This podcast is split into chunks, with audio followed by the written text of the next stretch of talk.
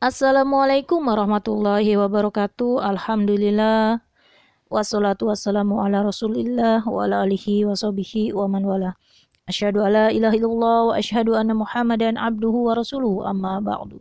Ya soleha, bagaimana kabarnya? Semoga kalian semuanya masih dalam keadaan sehat walafiat dan uh, nikmat-nikmat yang kalian rasakan, kalian dapat mensyukurinya, terus sehingga Allah memberikan nambah lagi kenikmatan, nambah lagi kenikmatan dan juga jangan lupa bersyukur atas nikmat iman, nikmat sehat dan nikmat yang tidak kita bisa hitung. Ya, anak-anakku, kita masuk ke dalam bab 6 yaitu kritik sastra dan esai. Ya, Baik, Soleha di rumah yang di rumah ya. Tapi sebelumnya Ibu sampaikan bahwa kalian sebentar lagi akan me menghadapi berbagai ujian ya, termasuk ujian hidup juga, masya Allah. Oke, pada kali ini kita uh, Ibu hanya sepintas saja ya dikritik atau materi-materi yang akan Ibu sampaikan yang sedikit lagi ini ya sayang sekali kalau tidak dihabiskan paling Ibu hanya uh, poin-poinnya saja tapi setelah pemaparan ini ibu tidak akan memberikan tugas uh, ini ya, tapi ibu uh, memberikan maksudnya tidak akan memberikan tugas kalian suruh bikin apa lah bikin apa. Insya Allah enggak untuk untuk sementara ini. Jadi kalian akan ibu berikan soal-soal yang ber, dalam bentuk Google Form ya Google Form Google Form yang kalian bisa isi untuk mengetahui sejauh mana kalian perkesiapannya dan untuk melatih kalian juga. Ya dan kalian bisa mengetahui skala penilaian kalian uh, berapa dapat skornya ya gitu. Dan di situ nanti uh, ada juga kunci jawabannya dan ibu tampilkan kunci kunci jawabannya. Ya, kenapa ibu lakukan ini? Karena buat itu dia, buat persiapan kalian untuk menghadapi ujian hidup ya. Iya betul kan? Betul soleha. Iya, ujian hidup tuh ya ujian ah, semua ujian yang kita hadapi itu ujian hidup. Ya soleha. Baik untuk kritik sastra ya, merupakan pertimbangan baik dan buruknya karya sastra secara objektif ya. Jadi kritik sastra ini pertimbangan baik dan buruknya karya sastra secara objektif. Ya namanya juga kritik ya. Kalau kita kritik kita dikritik juga pasti itu uh, ada hal yang baik dan ada hal yang kritik biasanya yang nggak baik ya. Baik, Soleha. Nah kritik ini lebih mirip sih sama resensi ya, tapi beda karena dikritik itu lebih ya karya dikritik karya sastra ini lebih ilmiah, lebih ilmiah daripada resensi. Baik, penilaiannya juga masuk dalam isi, bentuk, atau peristiwa yang terdapat dalam karya sastra tersebut. Sedangkan kalau esai adalah karangan yang membahas suatu masalah secara sepintas dari sudut pandang pribadi. Apa esai? Karangan yang membahas suatu masalah secara sepintas dari sudut pandang pribadi penulisnya. Nah, baik, tentunya eh, apa yang dibahas, penulis membahas suatu objek yang aktual menggunakan sudut pandang pribadi ya. Fungsinya yaitu untuk uh, menga, apa ya namanya meyakinkan pembaca dan men, untuk menerima pendapat atau pandangan dari kita mungkin yang menulis esai dari sang penulis esainya ya. Baik, uh, kita lihat dari jenis kritik ya. Jenis kritik itu ada satu dua tiga empat lima enam tujuh ada tujuh ya banyak dari ada kritik sastra intrinsik. Nah, intrinsik ini yang berhubungan dengan uh, kelemahan dan kelebihan dalam karya sastra ya. Tahu kan intrinsik di dalam sastra itu ada apa aja gitu kan dari alur sampai terus kan. Terus dari uh, yang kedua adalah sas, kritik sastra ekstrinsik. Nah, ya kalau ekstrinsik menganalisis dengan cara menghubungkan karya sastra dengan penulis ya, pembaca atau masyarakat ya, tahulah X bagian luar gitu kan.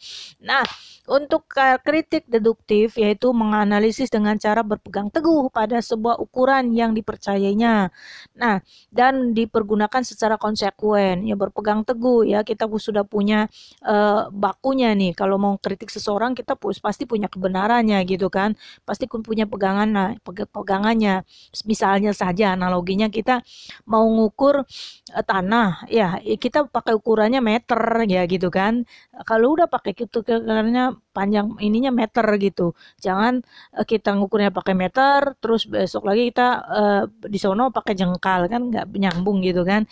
Baik, Kemudian kritik induktif yaitu menganalisis dengan cara melepaskan hukum semua hukum atau aturan yang berlaku. Nah, ini uh, uh, berbeda dengan deduktif tadi ya. Kalau deduktif punya pegangannya, kalau yang induktif ya kita menganalisis tapi ya nggak menurut hukum aturan yang berlaku bebas.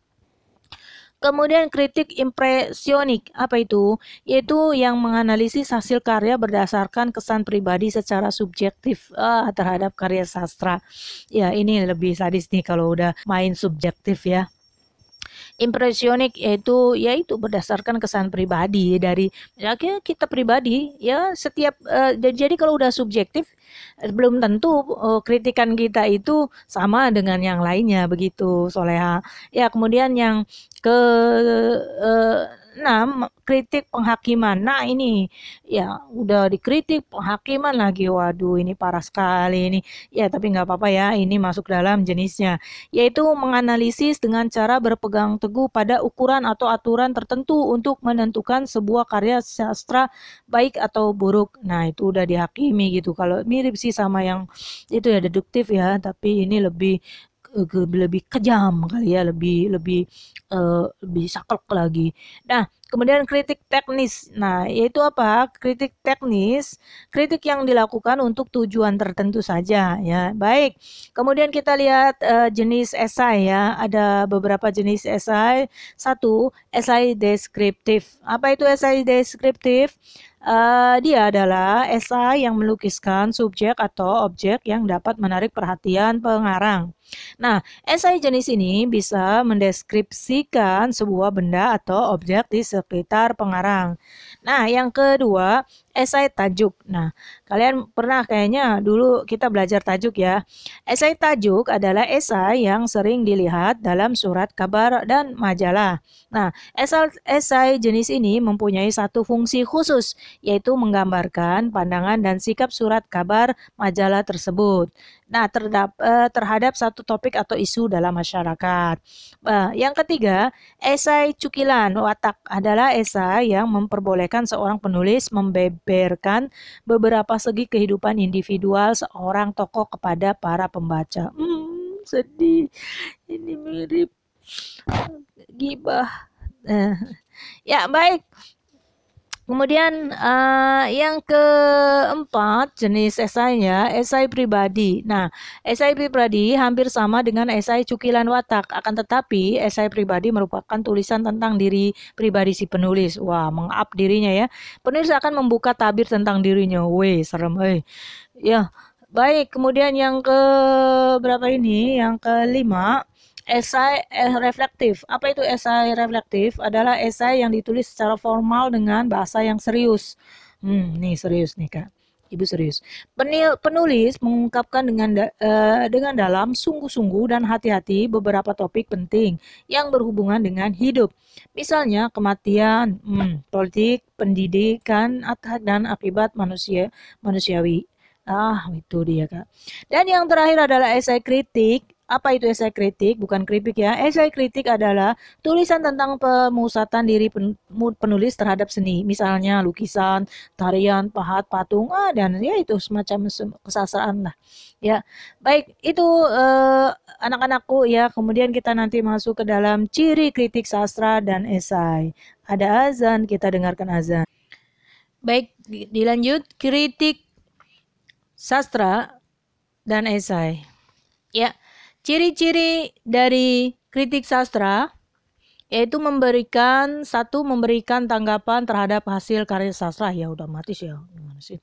Yang dua memberikan pertimbangan baik dan buruk. Iya. Tiga menggunakan pertimbangan yang bersifat objektif betul. Empat memaparkan hmm, apa lima memberikan alternatif 6. Tidak berprasangka dan tidak terpengaruh terhadap penulisnya. Ya. Kemudian sedangkan esai satu berbentuk prosa, ciri-cirinya ya. Dua, singkat.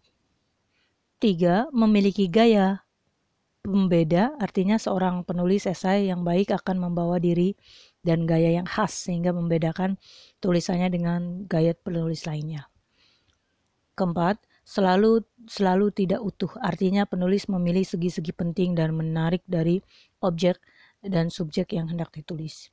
Yang kelima, memenuhi keutuhan penulis. Artinya, walaupun esai merupakan tulisan yang tidak utuh, tetapi harus memiliki kesatuan dan syarat-syarat penulisan. Yang ke berapa? 6. Mempunyai ciri pribadi atau bersifat personal. Artinya ciri personal membedakan esai. Ya, ciri personal dalam penulisan esai adalah pengungkapan penulis sendiri tentang kediriannya, pandangannya, sikap, pikiran, dan dugaan kepada pembaca. Oke, baik anak-anakku soleha semuanya cukup eh, materi sepintas ini ya dari esai kritik sastra dan esai. Selebihnya kalian ikuti di latihan untuk persiapan menghadapi ujian-ujian kalian. Ya, dari Ibu cukup sekian. Assalamualaikum warahmatullahi wabarakatuh.